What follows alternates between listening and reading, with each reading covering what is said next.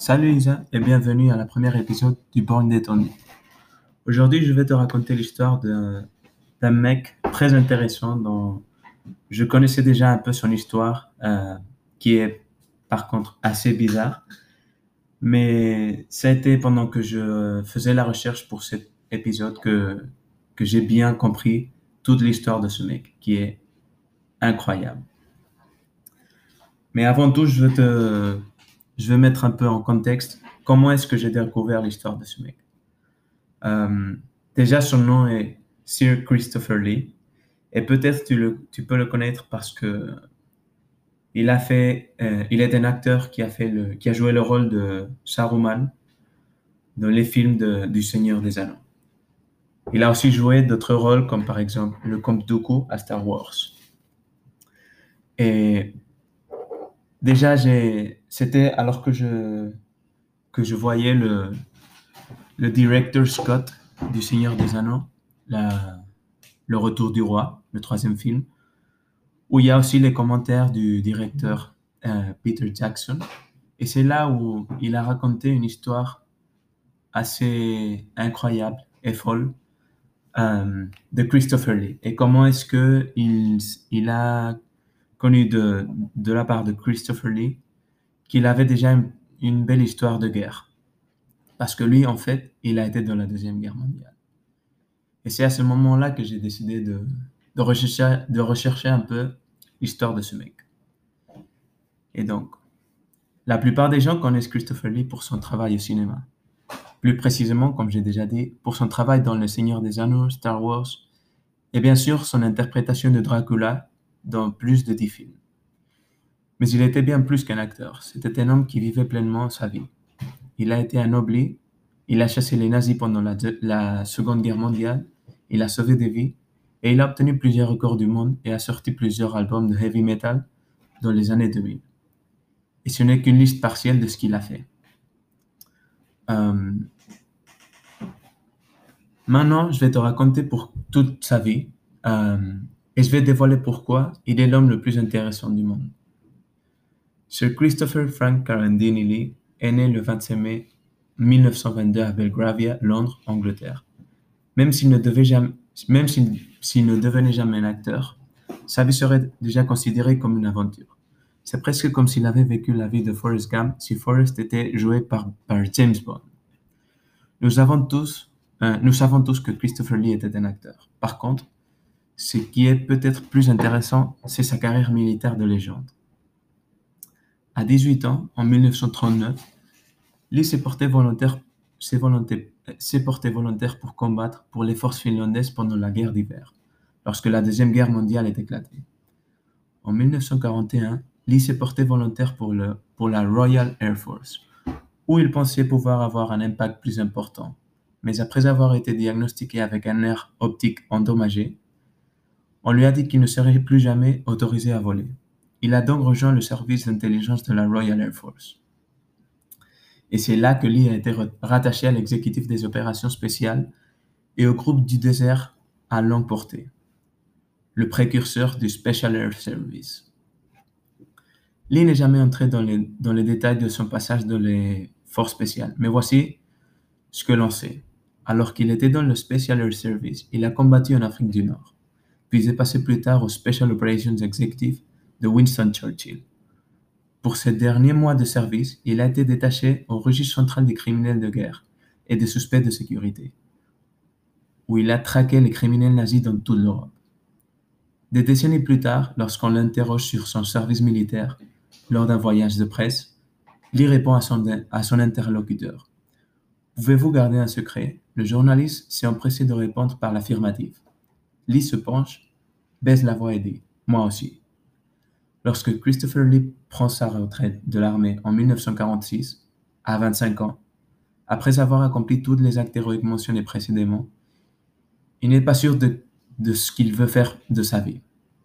Un jour, lors d'un déjeuner, avec son cousin Niccolo Carandini, alors ambassadeur d'Italie en Grande-Bretagne, Lee racontait son passage dans l'armée. Carandini alors suggéré avec désinvolture pourquoi ne pas devenir acteur, Christopher Et c'est ainsi que commence son incursion dans les pages du livre Guinness de records. En 1948, la première année de Lee en tant qu'acteur, il joue dans huit films. En 2007, le Guinness des records l'a honoré d'un titre de plus grand nombre, l'a du titre de plus grand nombre de crédits à l'écran détenus par un acteur vivant, avec 244 crédits à la télévision et au cinéma à son actif. Lorsqu'il est décédé le 16 juin 2015, il a joué 24 crédits supplémentaires à cette liste.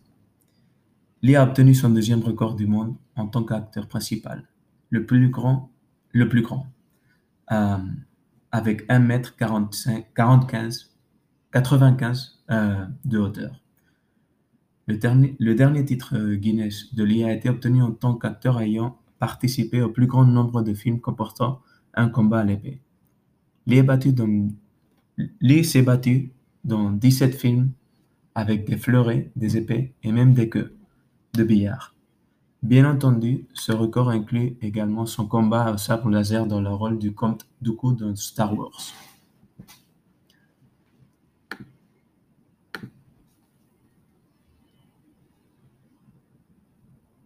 Euh, Christopher Lee était un sacré sportif lorsqu'il fréquentait le Wellington College.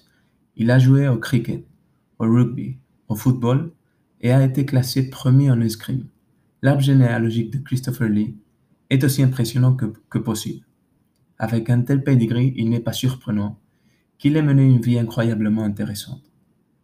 La ligne de sa mère, la comtesse Estelle Marie, remonte au roi Charlemagne. La famille de Lee porte même les armoires de Charlemagne. Lee était également un parent éloigné des deux autres hommes célèbres, le général de la guerre civile américaine Robert E. Lee et l'astronome et mathématicien anglais euh, John Lee. Et si son arbre généalogique devait être encore plus cool, Lee est également un cousin par alliance de Ian Fleming, l'auteur des romans de James Bond. La mère, de Lee a divorcé de son père et s'est remariée avec l'oncle de Fleming. Il est intéressant de noter que Lee travaillera plus tard avec Fleming sur le film James Bond, L'homme au pistolet d'or, dans le rôle de Francisco Scaramanga, le principal méchant et assassin identifié par son pistolet d'or. On peut dire que Christopher Lee a eu le don de se trouver au bon endroit et au bon moment, pendant la majeure partie de sa vie. À l'âge de 17 ans, durant l'été de 1939, Lee traverse la France pour rejoindre sa sœur sur la côte d'Azur alors qu'elle est en vacances avec ses amis. En chemin, il fait un détour pour par, par Paris, où il loge chez le journaliste Webb Miller. Pendant son séjour chez Miller, Lee se retrouve devant les murs de la prison de Saint-Pierre à Versailles pour l'exécution publique du criminel et meurtrier en série allemand Eugene Whiteman. Naturellement, comme tout, dans la vie de, de Lee était dure, la méthode d'exécution de Whiteman était la guillotine. La scène fut si scandaleuse et entravée par le comportement hystérique des spectateurs que le président français de l'époque a immédiatement interdit toute exécution publique future. Pour l'anecdote, la dernière exécution en France, évidemment par guillotine, a eu lieu en septembre 1980, euh, 1977, quelques mois après la sortie européenne du film légendaire Star Wars, Un nouvel espoir, le premier volet de la saga galactique. Au début de sa carrière d'acteur, Christopher Lee a dû prendre une décision, soit continuer sur la voie de sa jeune carrière d'acteur, soit devenir chanteur d'opéra. En 1948 ou 49, Lee raconte qu'il a été approché par le célèbre ténor Jussi Björling lors d'un séjour, en Suède. Björling l'a vu par hasard chanter avec un groupe d'étudiants de Stockholm. S'est approché de lui et lui a dit Tu ne veux pas perdre euh, ton temps à jouer la comédie. Tu as une voix. Tu as l'instrument. Vous avez le son, tu devrais, tu devrais être un acteur, un chanteur. Björling a alors proposé de former Lee, mais l'acteur devait payer lui-même son logement et sa nourriture à Stockholm. Lee était un artiste affamé et dit qu'il avait très peu d'argent à l'époque. Il a donc dû refuser l'offre, une décision qu'il a regrettée jusqu'à sa mort. Mais Lee n'est pas tombé dans l'opéra par hasard. Il avait le chant dans le sang. Ses arrière-grands-parents ont fondé la première compagnie d'opéra en Australie dans les années 1850. Son arrière-grand-mère, née à Londres, est devenue la chanteuse la plus célèbre d'Australie. Lorsque Lee était en permission à Naples en 1944, il a escaladé le Vésuve trois jours seulement avant son éruption. La montagne est entrée en éruption en 1944, en septembre, et c'est la dernière fois qu'elle s'est manifestée. La mort en 1916 de Grigory Rasputin, l'infâme mystique russe, est très contestée dans certains milieux. Voici ce que l'on sait avec certitude. Rasputin est mort de trois coups de feu, dont un tiré à bout portant sur son front. En dehors de cela, on ne sait pas grand-chose de sa mort, et les circonstances de, son meurtre ont fait l'objet de nombreuses spéculations. On raconte qu'il a été empoisonné, abattu, battu et finalement noyé. Les assassins responsables seraient le prince Yusupov et le duc Dmitri Pavlovitch. Bien que Lee ait joué le rôle de Rasputin de Rasputin le, le moine fou, son lien avec l'assassinat est plus profond. En effet, Lee a rencontré Yusupov et Pavlovitch lorsqu'il était un enfant grâce aux relations royales de sa mère. Christopher Lee était un, était un fan de longue, de longue date de l'auteur de Seigneur des Anneaux, J.R.R. Tolkien. En fait, Lee est déclaré qu'il avait l'habitude de lire euh, tous les livres de Tolkien une fois par an, juste parce qu'il aimait tellement l'écriture. Lee est également le seul membre de la distribution du Seigneur des Anneaux à avoir rencontré l'homme derrière les livres. Lee raconte qu'il était sorti avec un groupe d'amis à Oxford dans les années 50 et qu'ils se sont arrêté au Eagle and Child pour boire un une pinte. Par coïncidence, il s'agissait du pub local de Tolkien. Comme nous le savons maintenant, Christopher Lee avait une voix, une voix si bonne qu'il aurait pu devenir un véritable chanteur d'opéra de classe mondiale à l'âge de 20 ans.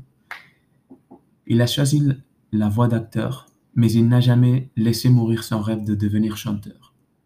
En 2010, à l'âge de 88 ans, il sort son premier album de heavy metal. Cet album, son premier, s'intitule Charlemagne by the Sword and the Cross et raconte l'histoire de Charlemagne, le premier empereur romain germanique et son parrain éloigné. En 2013, il a publié un album de suivi intitulé Charlemagne, Omens of Death et était un véritable album de power metal. La musique de l'album a été arrangée par Richie Faulkner de Judas Priest. Et à 90 ans, Lee était le plus ancien interprète de heavy metal de l'histoire. Il a également sorti quelques autres albums de Noël et EPs de heavy metal en 2014. En 1993, euh, 1973, Lee en avait fini avec le rôle de Dracula au cinéma. Il avait joué le conte, le neuf fois, il voulait sortir du moule de l'horreur dans lequel il s'était retrouvé catalogué. C'est alors que les rencontre le scénariste Anthony Schaeffer. Les deux hommes s'entendent bien et commencent à travailler ensemble sur un projet. Quelque chose dans le domaine de l'horreur, mais sans le sang et le gore. Schaeffer tombe sur un roman intitulé Ritual, qui traite du meurtre sacrificiel d'un enfant de la région. Lee et Schaeffer achète les droits du livre et développe le scénario de ce qui deviendra The Wicker Man. Le film ayant un budget, un budget si, si faible, Lee était tellement enthousiaste qu'il a décidé de renoncer à son salaire pour que le film ait un petit budget supplémentaire. Si vous êtes l'homme international de la badasserie et des ténèbres comme Christopher Lee, l'anglais n'est certainement pas votre seule langue. Lee parlait couramment cinq langues l'italien, le français, l'espagnol, l'allemand et évidemment l'anglais. Il maîtrisait également le suédois, le russe et le grec. Finalement, Christopher Lee est mort dans un, dans un lit d'hôpital le 7 juin 2015, à l'âge de 93 ans. Sa femme, depuis 5 ans, l'ancien mannequin de noix, Bridget Cranky, était à ses côtés. On dit que, que son décès a été paisible. Et jusqu'ici, Isa, ça, c'est l'histoire de Christopher Lee. Comme tu as vu, c'est un mec qui a eu plus de 200 films. Il était un chanteur et il était aussi un, assassin et un espion de la Deuxième Guerre mondiale. Euh, pour moi, il a été un plaisir de, faire la recherche pour ce, pour ce podcast et me rendre compte que ce mec, euh, qui normalement jouait des rôles de méchants comme Count ou Saruman était beaucoup plus intéressant de ce que, de que l'on pense. Et déjà, l'histoire est, est, bien, est bien drôle de comment est-ce que j'ai rencontré ce mec parce que, alors que je voyais le, Seigneur des Anneaux, le directeur Scott, euh, Peter Jackson raconte que euh, dans la scène où Saruman doit mourir d'un coup de poignard, Peter Jackson voulait donner des instructions à Ali de comment est-ce qu'il devait, euh, euh, quelle, quelle, actuation devait faire pour, pour montrer que, qu'il, qu'il, qu'il venait de recevoir un coup de poignard dans le dos. Et alors qu'il expliquait et donnait des instructions, Christopher Lee a dit non, non. Euh, moi, je sais déjà ce que le son d'un poignard dans le dos parce que je l'ai déjà reçu. ce qui est euh, fou quand même. Eh bien, Isa, euh, jusqu'ici le podcast. Maintenant, c'est à toi de, de l'écouter et de, et de me dire qu'est-ce que tu en penses de cette histoire. Merci.